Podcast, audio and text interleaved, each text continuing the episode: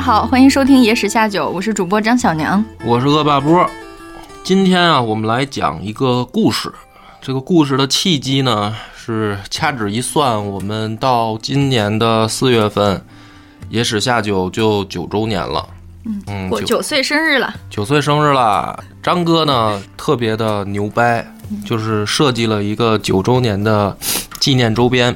哎，此刻该有掌声。哎，掌声鼓励张哥，张哥真的是废寝忘食，折腾了小一个月呀，天天在抠图，呃，设计，然后联系厂家，辛辛苦苦呢弄出来了，呃，两套，就是两套衣服，啊，一个是这个帽衫，嗯，连帽的卫衣连帽卫衣，对，还有一个是衬呃 T，T 恤，夏天穿的 T 恤。哎，这个里面很有设计感。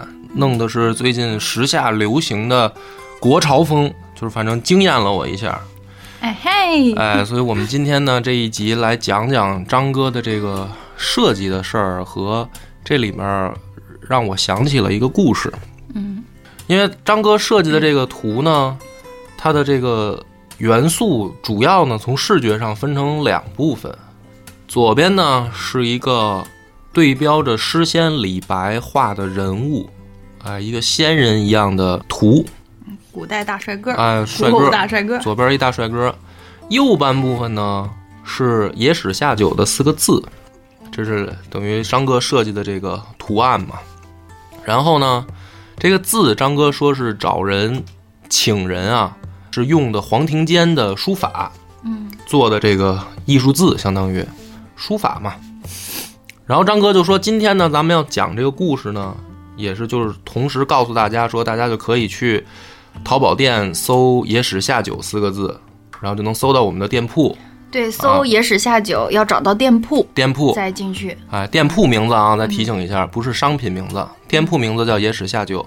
然后现在呢，就是一共是四款，嗯，四款衣服都已经上架了，然后每一款呢有四种颜色。所以呢，这其实今天我们也是给自己来带带货嘛，九年了，我们出一个周边。那所以就得讲讲张哥设计的这个故事嘛，啊，张哥就说说讲李白，呃符合野史下酒的气质。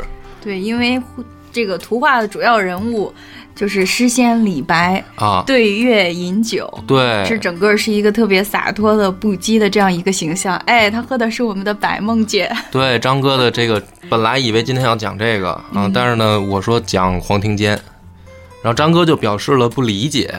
就是说，明显这个从大众的话题度更高。对，从大众认知上来说，肯定是呃李白，大家更可能更喜爱喜爱他的那个性格嘛，也更符合我们这种洒脱底儿郎当的这个劲儿嘛。那为什么要讲黄庭坚？其实这个就是九年来我自己的一个认知的变化。哟，找到自己了。是。对，就是说，你要是问我现在这两个人讲谁的故事，作为九周年咱们今天这一集纪念节目的故事，我会选黄庭坚，啊，为什么呢？咱们就讲讲黄庭坚这个故事。这个人呢，本身出身就是书香门第，老黄家在修水县双井村，本来就是书香门第，在黄庭坚。这一代的时候，他们家在宋朝就已经有出了二十二位的进士，很厉害，就非常厉害。哎，当在当地属于是大族。他爸就是康州的太守，是康州市长黄庭坚的爸爸，叫黄树。在黄庭坚八岁的时候，他就做了一首诗。这个首诗呢，是为了送别人去考试的时候。写出来的，送朋友去考场，送对送他们家的朋友去考场的时候，他八岁，他写了一首诗。诗的内容是：万里云城着祖编，送君归去欲阶前。若问旧时黄庭坚，折在人间今八年。八岁的孩子，你听听这个口气。若问旧时黄庭坚，折在人间已八今八年，就是说我上辈子是神仙。哎，这个我在人间八年，他八岁嘛，嗯，可以看得出来，就是神童气质，很有这个气概。双井村小神童，老黄家，八岁的，而且这不是他第一首诗，他七岁就有一首诗，有一首诗已经出名了。你看人家这八岁作诗的波哥曾经自诩啊，三不成诗，还记得自己写的那诗吗？我忘了，我他烟烟烟，烟头烟头大又圆。好了，不要再说了。吸一口，一口抽不完。啊，我七不成诗嘛。这个大家可以听得出来，这是一个标准的神童式开场。嗯嗯，其实呢，客观来讲，是因为什么呀？家里面的教育环境好嘛，书香门第，所以这个孩子从小就受到了良好的教育。嗯，父母哎都是这个文人，所以他从小就是展现了这个神童气质。十四岁的时候呢，他爸就去世了。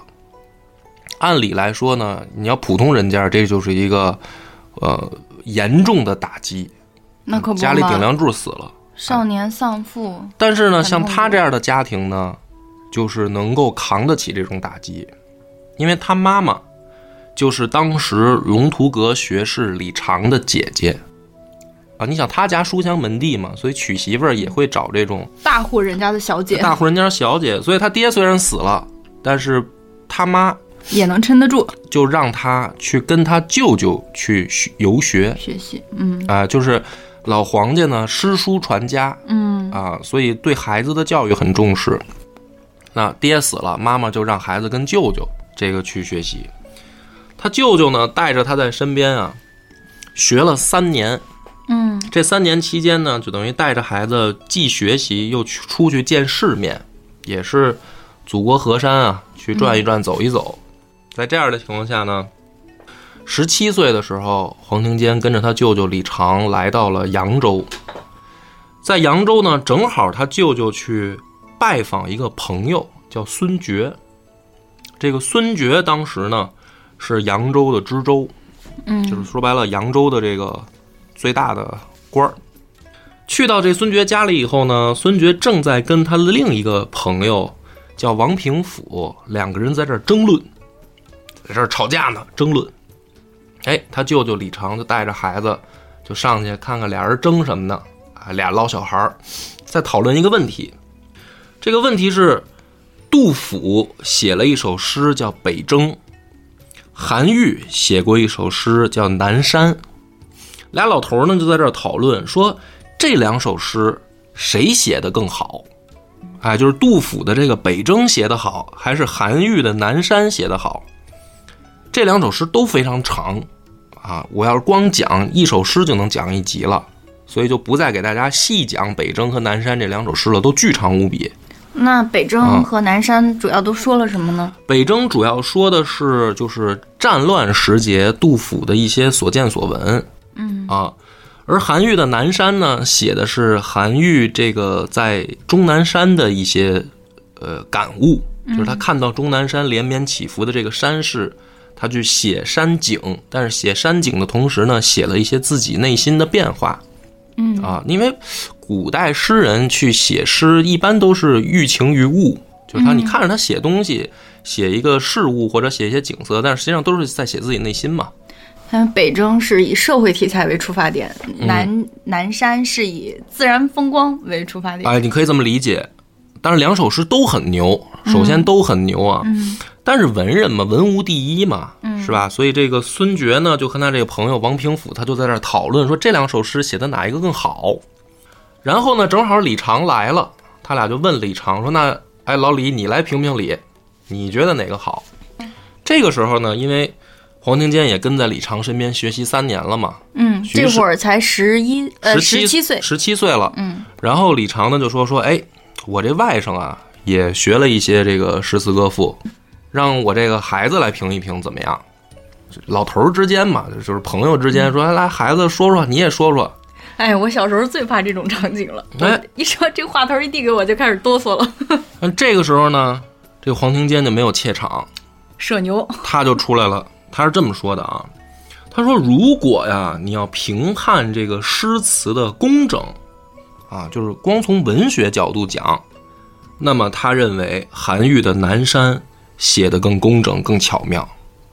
但是，这个重点就在“但是”后面。嗯，说，我念原文啊，说若书一代之事，以与国风雅颂相为表里，则北征不可无；而南山虽不作，未害也。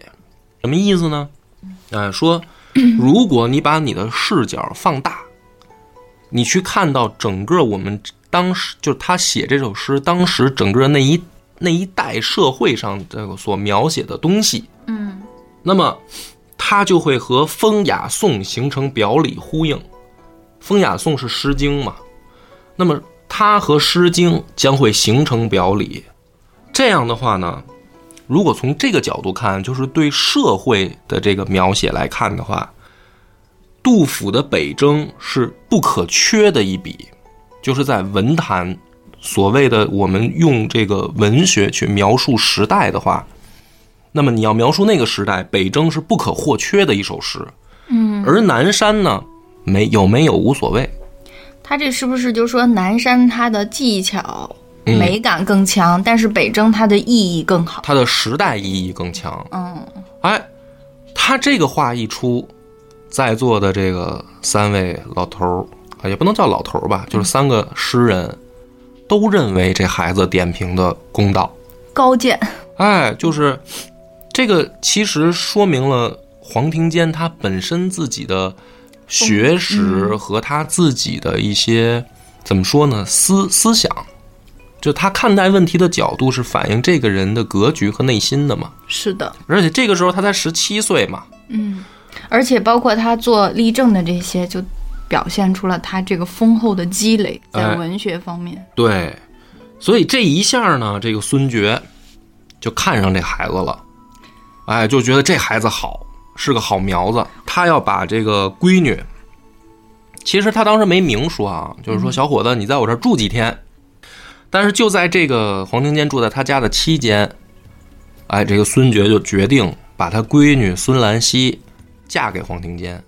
这好歹也算是这个怎么说呢？一方封疆大吏，嗯就因为这孩子的一对诗词的点评，就决定把这个千金要嫁给他变成了孙家乘龙快婿。啊。这个你看看，人生得意时嘛，嗯小神童是吧？然后娶娶人家这个大官的闺女，但是呢，这个孙兰溪也是书香门第的千金啊，在这个洞房花烛夜的时候，哎，就出题了，给这个黄庭坚就出题了。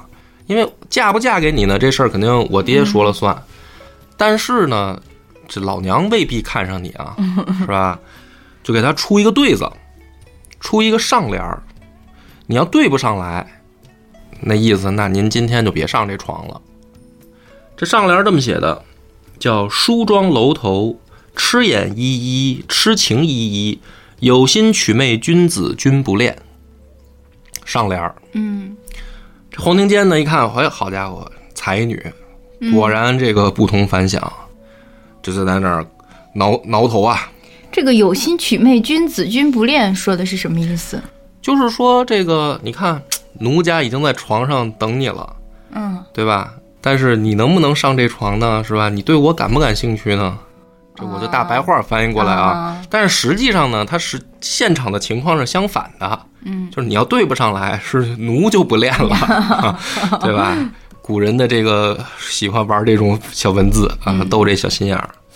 黄庭坚呢就对出来了，黄庭坚对的叫“妙计山上落木萧萧，落花萧萧，无缘醒时春风春难留。”哎，这就很工整的对上他媳妇儿出这个上联了。工整我是听明白了，嗯，但是感觉他这句比上一句还难懂呢，尤其是最后这个无缘，这就写景写景了嘛，嗯对吧？就是写这个落木落花跟春风的关系，是吧？就落木落花，它不就飘下来了吗？无缘醒时春风春难留嘛，哦，是吧？所以它的意境嘛，也既有意境又工整的对上了，因为他的他媳妇儿出那叫痴眼痴情，曲媚君子嗯啊。嗯，那你不能真的照这个，还还照这个同样的，就是写，就是说俺喜欢你这个，啊这不就没劲了吗？对是不是？不再不再讲郎情妾意这一套了。所以那天呢，我就看着我这事儿呢，我就觉得，我说我跟张哥咱也来一下嘛，我就问张哥，我说张哥你就出一上联呗，我这个对不上来，我就不不不上床了。好家伙，张哥来一句，恶霸波儿大傻逼，你对下联吧。我当时都他妈惊了，真的，我都惊了，我都没想到张哥你能出这么一上联儿。你这个问题是什么呢？问题是，你这上联儿吧，它不难对，问题是对上来了呢，是吧？我我对上来，我风险更大啊。那你可以对张张小娘是小可爱呀、啊啊。后来那天晚上，我不就是 go back to sofa 了吗？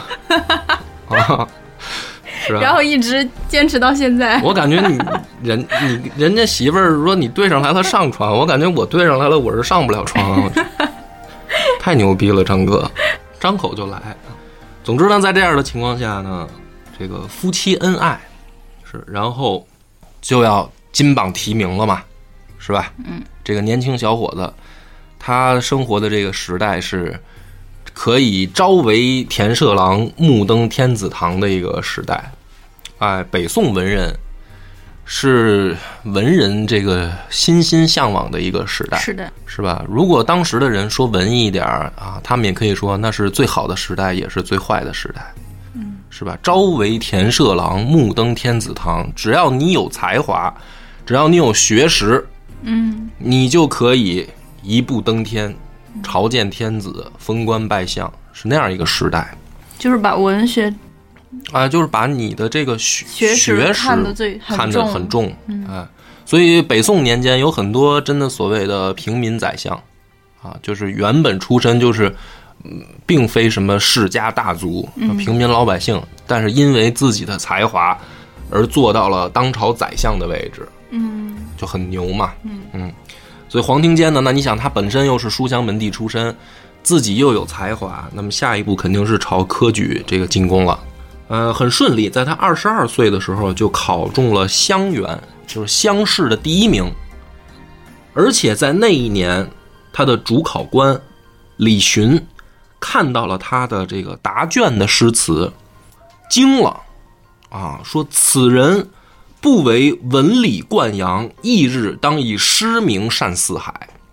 那就看到什么了？他在答卷上写，就考卷上写了什么，会让主考官发出这样的感叹呢？当中有一句，写诗的题目呢叫“也无遗贤”，什么意思呢？就是说这个民间啊，已经没有被朝廷遗漏的贤者了。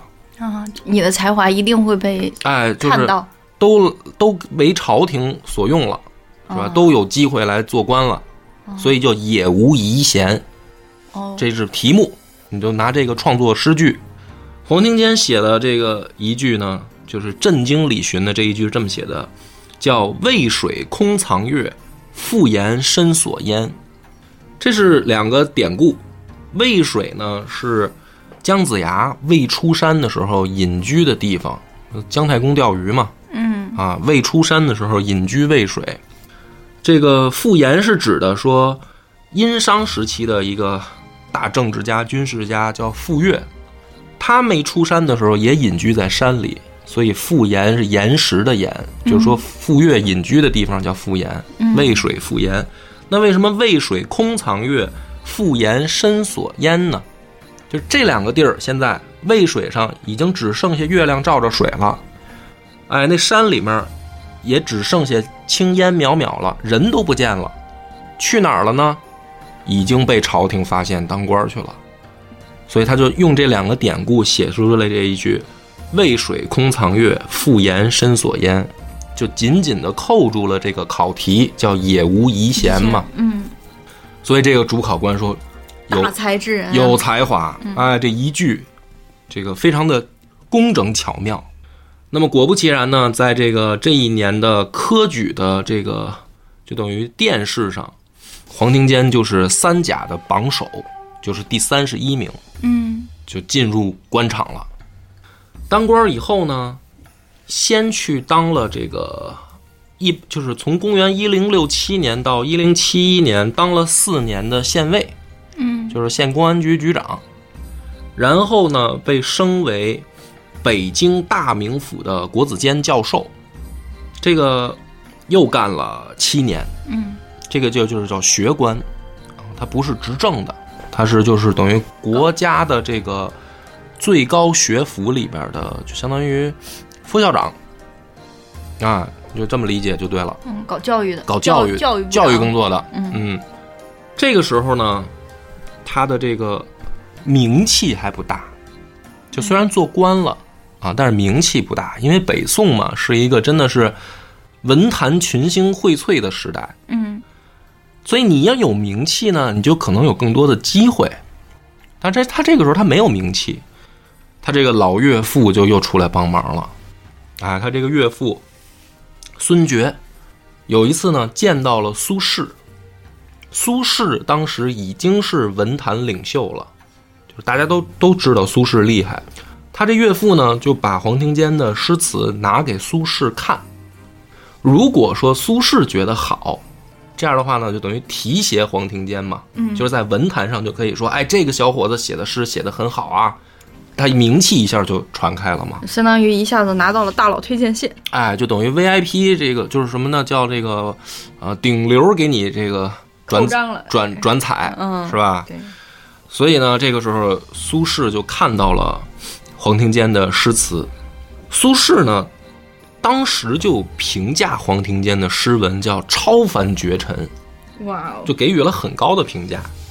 当时这个史料上留下来的记载，苏轼给他的这个评价叫“超逸绝尘，独立万物之表，御风其气，以与造物者游”。嗯，这句很有名啊。啊、就很厉害嘛。嗯，所以这个这个时候呢，苏轼就已经知道黄庭坚了。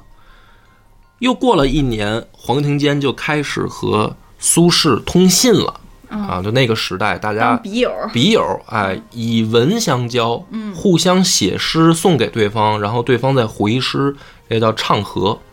啊，就大家以这个诗词相交。那么在这个过程当中，两个人就已经虽未谋面，但是就等于互相倾慕对方，神交已久。可是呢，这个是一七零八年发生的事儿，嗯到一七不是，这是一零七八年，到一零七九年就爆发了著名的乌台诗案，苏轼就出事儿了。苏轼出事儿以后呢，很多人都是等于赶紧撇清和苏轼的关系，怕受牵连。哎，就是你你你苏轼，你反对这个王安石，嗯，因为王安石呢当时要开始搞这个改革了嘛，要变变法对吧？那苏轼呢在那儿就是等于啊阴阳怪气儿嗯，啊，那这个王安石肯定是要把你们化为这个反动派。不能叫反动派，就是说，就是他是就党争嘛，说白了就是，谁关系好，你们是一党，对吧？嗯那好多人赶紧就跟苏轼撇清关系，而这个时候的黄庭坚呢，他跟苏轼都没见过面儿，嗯就是他完全可以撇清关系，说我我没见过苏轼，我跟他也不是一党的，嗯对吧？可黄庭坚偏偏就要站出来说，他就说说苏轼苏子瞻就是我见过最了不起的人，他是最忠诚于国家的人。重情重义啊，这哎哥们儿。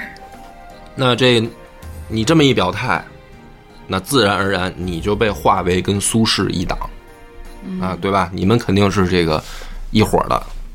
所以呢，在这个情况下，这个黄庭坚后面他这官儿就当不大了，嗯，就去这个太和县当县长。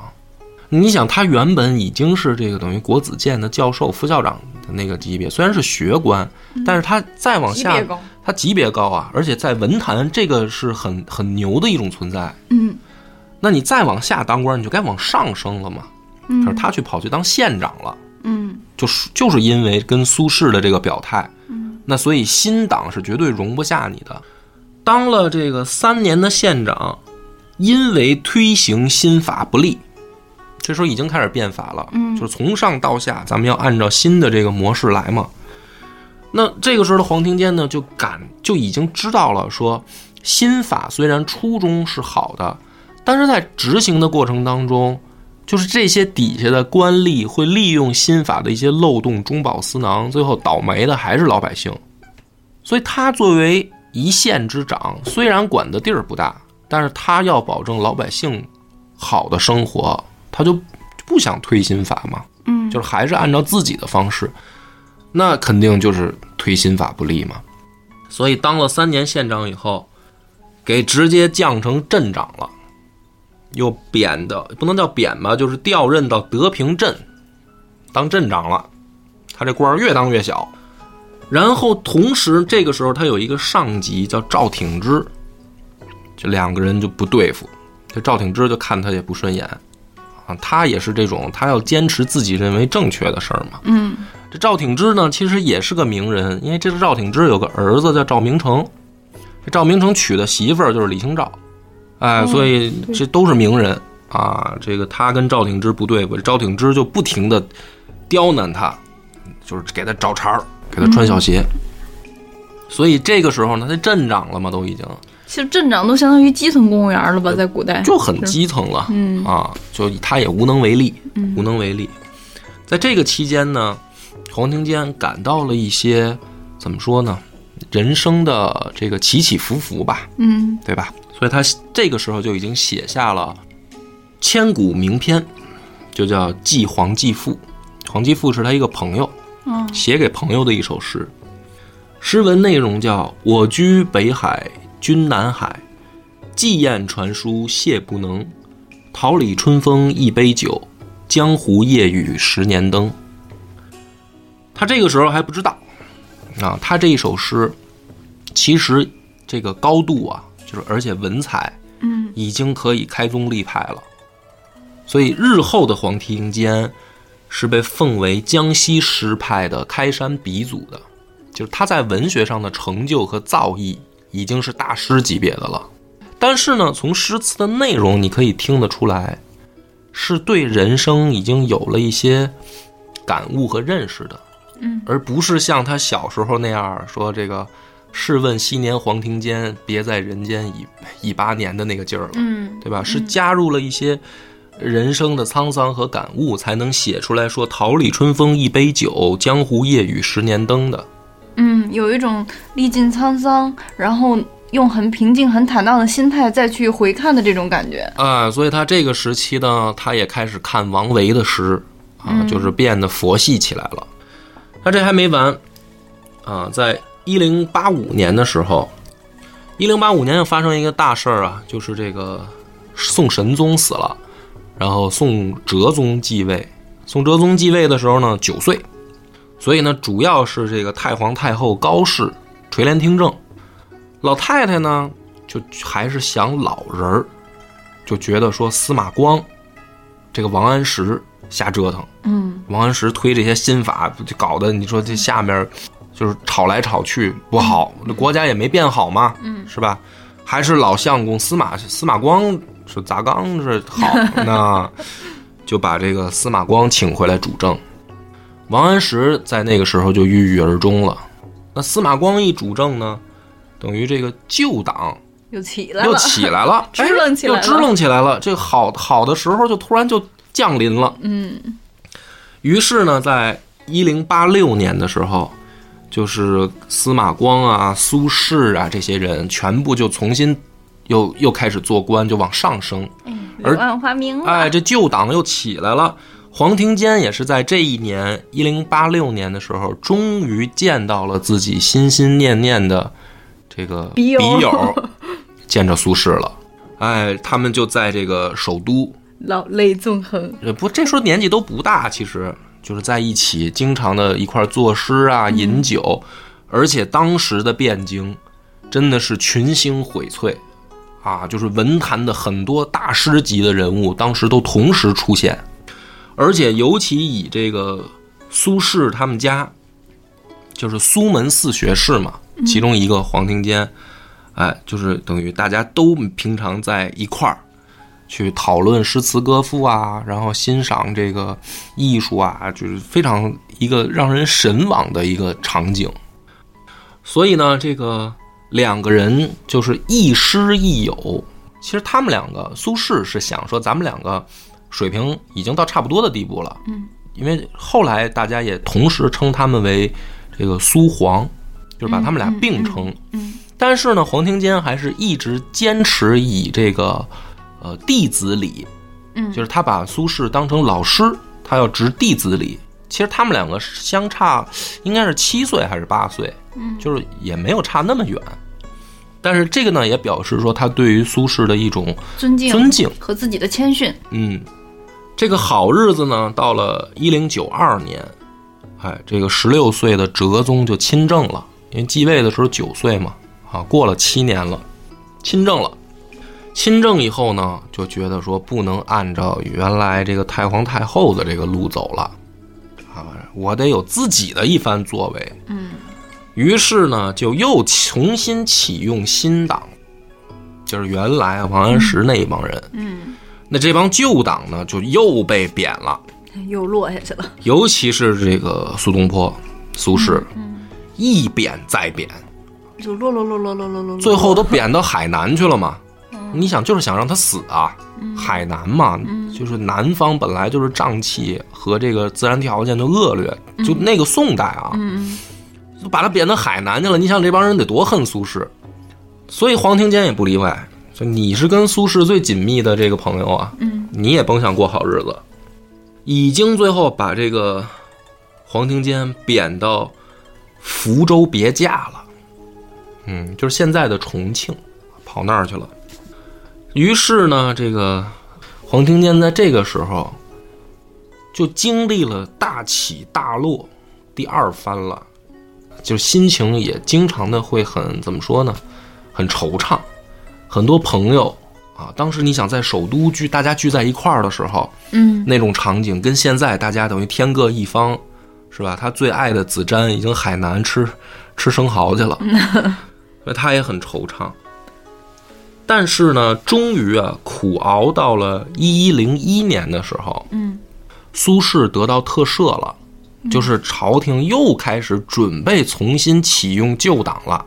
哎呦，这朝廷真是天天啊，的。就老老变，啊，变来变去的。为什么呢？因为这个时候，这个哲宗死了以后，后来没没有继承人，徽宗不就上来了吗？啊，徽宗一上来呢，又是这个太后垂帘听政，就准备又启用旧党。我也我也不知道这个太后就是妇女同志，看来就比较喜欢扎实稳健这一派执政风格的。而且比较长命。啊、但是这个新的皇帝或者说年轻气盛的，他可能就喜欢这个改革派、新党，所以他就老有这种变化。那这个时候呢，徽宗刚继位的时候，旧党就又得势了，已经给苏轼特赦了。可是就在这一年，一一零一年的时候，苏轼从海南在返回汴京的途中，在常州的时候去世了。嗯就死了。黄庭坚得到这个消息的时候，还刚刚给这个苏轼回完信呢，就是两个人还是有书信往来。刚刚把这个给苏轼的信寄走，然后就天就接到了这个消息，说苏轼已经不在了。天人永隔了。啊，从那个时候开始，黄庭坚找了一个人画了苏轼的画像，然后挂在家里。每天早上起来，先给苏轼上三炷香，就每天如此。啊，他要给苏轼上香，而且经常呢会看着苏轼的画像在那儿自言自语，那应该是跟苏轼说话吧，应该是跟苏轼说话。老朋友聊聊天。了跟老朋友就是聊聊自己最近的所见所想，也可能新做了什么诗词，跟苏轼念叨念叨、啊。因为除了苏轼，可能没有人懂他了。更懂他了。嗯对。但是就在这个情况下呢，一一零三年的时候，他的那个对头赵挺之啊，就赵明诚他爸，已经当到了吏部尚书了，就在朝廷里面主管人事，还没忘了这黄庭坚呢，还要给他穿小鞋，就以他叫兴灾谤国的罪名，把他直接贬到了宜州，然后要管制，就不是做闲散官员了，是属于半拘禁状态了。监视他的行动。对对，说不好听一点就叫双规了。那给你戴上电子脚铐儿。那倒没有，没带料啊。但是呢，就是说你当不成官儿了啊，在这儿就跟半坐监狱的状态一样了，管制了。在这个情况下，这倒不算恶劣。蔡京在那个时候还做了一个元佑党籍碑，这个碑上呢就刻上了以司马光、苏轼为首的一百二十个人，包括黄庭坚在内，把他们列为奸党，就是这些人是奸臣。碑上的人永不录用，凭什么呀？你说是就是呀。而且蔡京嘛，大奸臣嘛，他说古代这个咱们看《水浒传》嘛，说蔡京大奸臣，而且碑上的人不但永不录用，他们的子孙也永远禁止参加科举。真狠呐！哎，就是要把你赶尽杀绝。所以在这个情况下呢，当时的这个黄庭坚住的那个地方，他自己啊起了一个名字叫宣济斋，就是他把自己住的那个房子叫宣济斋，嗯，听着还挺文雅，是吧？实际上就是一个四面漏风的破屋子，就非常惨。隔壁就是杀猪的，啊，他一个大才子，对吧？小神童，嗯，那个文坛的这个怎么说呢，也算是一个巨匠，嗯是吧？江西诗派的鼻祖。他的晚年就在这样一个四面漏风的破屋子里面，而且他永远不可能当官，他的子孙也不许参加考试，就在这儿迎来了他的这个最后一幕，就准就死在这儿了。他死的时候是以罪臣之身死的，是被定为奸臣死的，但是他不知道，其实赦免他的诏书已经在路上了。我的妈呀！杀人不要用这种刀啊！救命！当年他已经六十一岁了，啊，就是，也就是在那一年，朝廷又打算赦免一些党人了。嗯，可是等诏书到的时候，他已经死了。就是他死的时候，他都不知道自己被赦免了。哎呀，好难过。而且在当年的年底，元佑党人的禁令就废除了，很多原来的党人又可以做官了。但是黄庭坚就没有再看到那一天。到走的时候都不知道。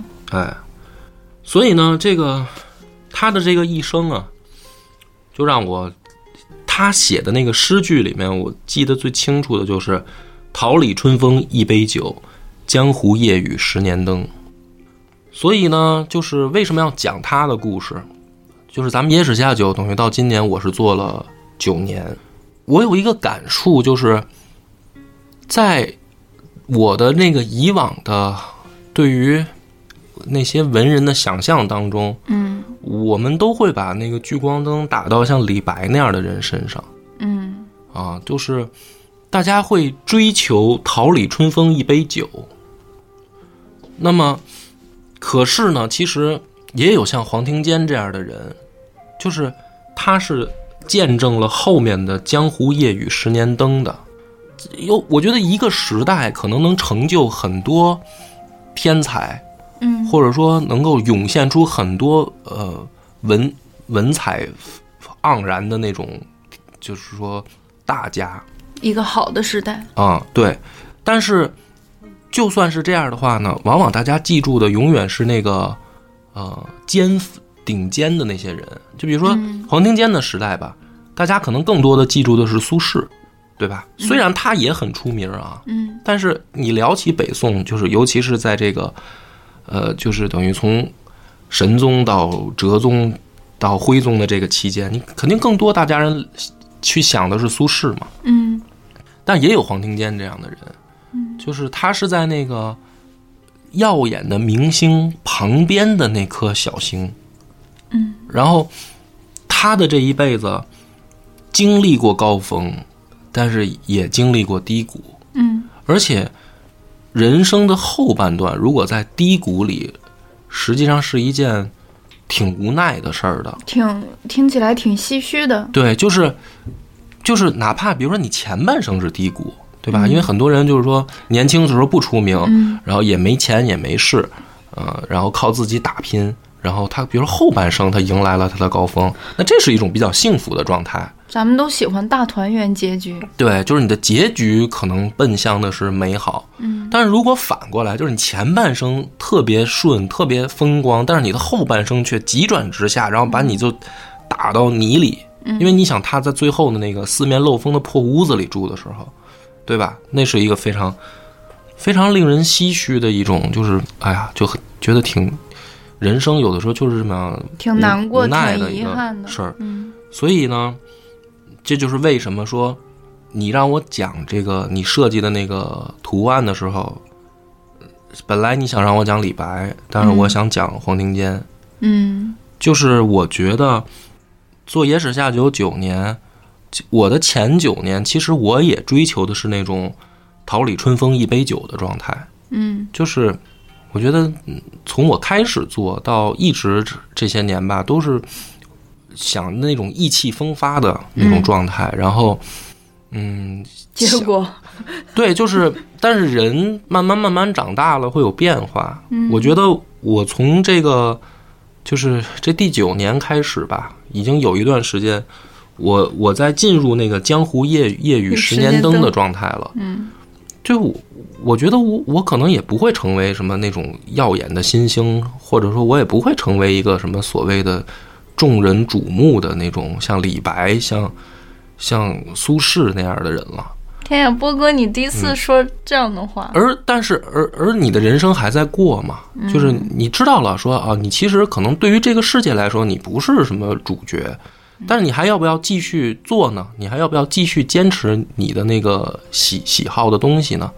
那那你后半段其实就是江湖夜雨十年灯嘛。所以我就给你写那个咱们衣服下面配那个诗词，就是就是跟黄庭坚的这个笔法就很像。所以这一期的题目叫“初闻年少未经事，冬去春来已九年”，就是跟黄庭坚的那个“江湖夜雨十年灯”是是仿效他去去写这个东西。所以这就是野史下酒做了九年以后的一种变化，就是说大家如果一看你那个图。肯定会先注意到的是你做的那个像李白一样的仙人，嗯。他是那种聚光灯照耀的地方，嗯，而那个字呢，它在旁边，啊，它不是那个最抢眼的东西，嗯。但但是其实，呃，它也是人生的一种追求。这个是我觉得你整个这个设计里面最值得讲的，因为它更符合我这九年的心境变化的一种东西。嗯。啊，就是野史下酒它，大家如果就是听的时间长的，可以听得出来，可能我从原来去嬉笑怒骂呀、打打打打闹闹的、哈哈哈的讲啊，语速也很快，有的时候也很不正经的那种讲，嗯到最近这一两年吧，可能我有的时候会语速也比较慢，然后也比较啰嗦啊，然后讲的东西呢，有的时候也不是很欢乐啊，但是整个人的状态沉稳下来。嗯，因为我也经常会看到有朋友给我留言说，哎，很怀念你们早几年做的那些节目，说那个时候你们很欢乐，嘻嘻哈哈啊什么的，就是感觉整体的氛围是很轻松的。但是说你下来就是说不好听的，你现在做这节目越来越没劲了。但其实呢，对于我来讲，我觉得这种变化是必不可免的，就就是人是会变化的。人都要走向成熟。对，就我不可能永远是那个桃李春风一杯酒的状态。二十出头意气风发的那种少年对，状态，但是我追求的东西没变，嗯初心没有变。对我的初心其实并没有变，就是我我还是想在创作上更加的精益求精，嗯而我对好的定义可能是变了，就是包括现在录节目，包括我写东西，我还在继续想去出书的这个心。那那前面呢是我写的是武侠，你看我现在已经开始写这个别的题材嘛，而且我还在追求是让它出版嘛。嗯但是对于这个事儿的态度是，他的评价标准我已经在变了。嗯啊，我觉得每一个人就是这样，他的不同的时间，他的不同的人生阶段，他有他不同的展现出来的状态嗯啊，所以这个就是这一次到第九年的时候，我们想表达的一种感觉。嗯，我是觉得野史下酒做的是比之前更好的，虽然大家可能听着有的时候觉得没有那么搞笑了，嗯。啊，但是说实话，我不可能搞笑一辈子，就是 对啊，我我也我也会有这个等于说，嗯、慢慢慢慢嘛，经历人生的不同阶段，有不同的感悟，嗯，所以这也是你刚刚说到，嗯，初心没有变，其实，嗯，我觉得确实确实是的。像波哥的话，其实整个人，嗯，怎么说呢，是一个就是很纯粹的一个人，就是一直他只愿意把这个时间和精力花在内容的创作上。嗯，包括像我们今天其实要也是要聊这个九周年的周边嘛，对我们，嗯，其实野史下酒到目前为止九年了，只出过三个周边吧，是吧？有笔记本，儿，有衬衫，还有酒。对对，嗯就是周边其实出的这个频率是非常非常低的。嗯然后那个我们之前段时间运营这个听友群，嗯本来做这个听友群的初衷呢，是觉得大家平时在那个评论里面会留言什么的，嗯然后还有人会想办法这个问私信，嗯包括包括就是九年前。做了一个 QQ 群，对吧？嗯那个，然后一直到现在，然后还经常有人加到 QQ 群里，是，但是实际上那个 QQ 号都已经很少在用了。嗯然后正好之前有那么一个契机吧，我说那要么咱们就就是就是运营一下听友群吧，就是想更直接的，然后听一听大家嗯、呃想要表达的一些意见和想法。然后我当时我就把这个听友听友群就是建起来了，然后就开始运营。结果嗯，我本身我是觉得这个听友群可能起到一个答疑的作用，但是听友群。就是一建立起来，我感受到的是那种让我觉得非常受受到震撼和受到冲击的这种真诚，啊因为大家频繁的就是在里面晒自己的这个收听的，时长时长就是多少年？对嗯就是真的是少则五六年，嗯。然后多则八九年的这种是。这种陪伴，然后收听时长就是几百都是少的，都是几千上万个小时的收听，嗯。然后包括一些很古早的一些专辑，大家现在都在找，嗯。然后还说都在反复的评论，包括之前有一个听友，他做了一个非常长的一个表格，就是一个结构图，特别特别长，嗯。然后去分析一个专辑的一个结构，就是每期节目讲了什么，嗯。我都非常受感动，然后大家也特别。认真，然后特别真诚的在群里面，就是给我们一些建议，就感觉就感觉我们这个电台不赚钱，然后就总担心我们有一天会坚持不下去。其实也确实是，目前我们一直都还有没有办法说全职能投入全职的这个这个就全部的精力全职做这个电台嘛。然后他们就建议你们，嗯、你们要么做一些短视频啊，然后要么出一些周边呀、然后每天再再给我们建议出嗯出什么保温杯啊，是吧？衣服呀之类的。像我们，因为我们之前卖酒，嗯但是这个酒，尤其是卖的又是白酒，有好多人就说，哎，我真的很想。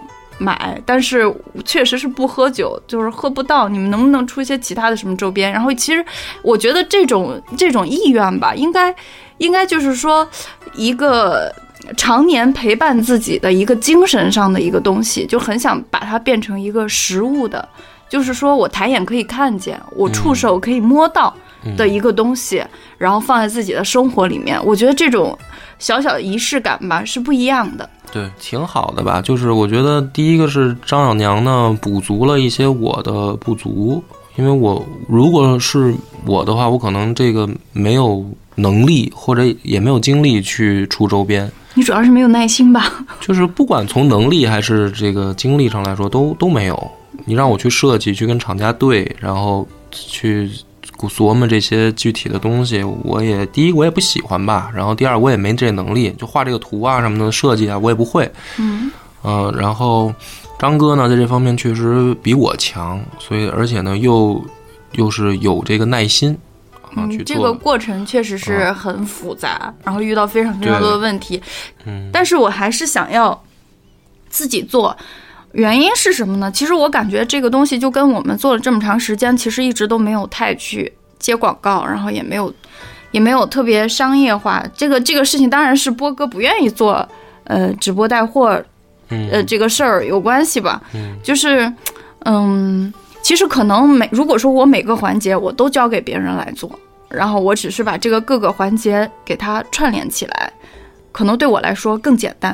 嗯虽然说肯定说是成本上在每个环节都要都要都要加一些嘛，因为现在其实成本就还蛮高的了，做这么多款，然后量又非常小，然后每一款呢它都会有每一款对应的版费和起步费，所以，嗯，就费用是是一方面吧，但是更多的我是觉得就是不太想那么搬运，而且没有别人比更比自己更能清晰的表达你想要表达出来的东西。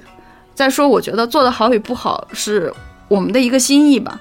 其实波哥也没有完全不管，因为我每一个过程出来之后都要跟他对，然后他要提意见，然后我们再改，然后再提意见，再改。嗯，嗯。所以其实挺难得的吧，就是搞了四个颜色，呃，两个款，等于四个款式，嗯。嗯，四个款式，然后每一个款式四个颜色，每一个颜色五个型号。嗯。啊，就是确实是我张哥对标着 正规的这个服装大牌的这个生 产线都做的这个型号，其实这样算下来已经是对，十六种，就是光，呃，把如果把这个颜色跟款式都单出来的话，大概是十六种。对，但是每这十六种下面呢，还要分不同的尺码。对这个事儿也是我做出来之后，我才发现啊，它竟然这么复杂。早知道我只做黑白就好了，只做一款就好了。对啊，所以就是挺难的啊，因为我们上一款的那个就是均码一个颜色，嗯就那样的话，我们都觉得挺麻烦的，跟厂家对，然后我们设计的那个图其实也也挺简单的，就已经嗯就那么简单的图，就是正面一个 logo，然后背面一个就是三个人的剪影嘛。当时第一款那个纪念衫，那么简单的设计，然后跟厂家也都已经很麻烦了。但是加上这个这还没开卖呢，一开卖以后肯定还是大家会有各种各样的问题啊，嗯对吧？快递收不收得到啊？收到以后会不会商品有破损啊？嗯嗯然后有人假如说要退货啊，或者怎么样，还得给他换，就换很。麻烦，对，吧？就是这还只是万里长征，其实到这儿也刚也就刚第一步嘛，就是等到真正都卖完了，这个整个这个事儿才叫结束嘛。嗯所以我觉得这回张哥就直接上来挑战一最高难度，就是 啊，淘宝店铺名字叫野史下酒，然后大家去看看看看图片吧，看啊看那个，我们就听我们讲了一期，其实没看到东西嘛，嗯看到东西，然后应该就能感受到张哥在里面凝聚的这个心意了。哦，反正我嗯看到以后我是大受震撼，没想到你能这第一次搞就搞得真的是有模有样儿。我觉得这衣服设计的啊，就凭嗯凭挺好的，嗯，好吧。然后也是希望，主要是希望大家喜欢吧。啊，然后剩下的就等于交给大家的评论了。就是孩子生出来了，长成什么样儿，就是看他的命了啊。嗯有多少人能买，然后买完以后喜不喜欢，这个是交给交给听友来评判的了，好吧？然后，嗯、有任何问题也可以欢迎大家随时跟我们联系嗯啊，嗯评论留言，就淘宝客服我们都会看的。嗯行，那这一期就到这儿啊。这个我们这作为九周年的一个纪念吧，嗯嗯，希望大家能继续支持夜市下酒，嗯，拜拜。拜拜。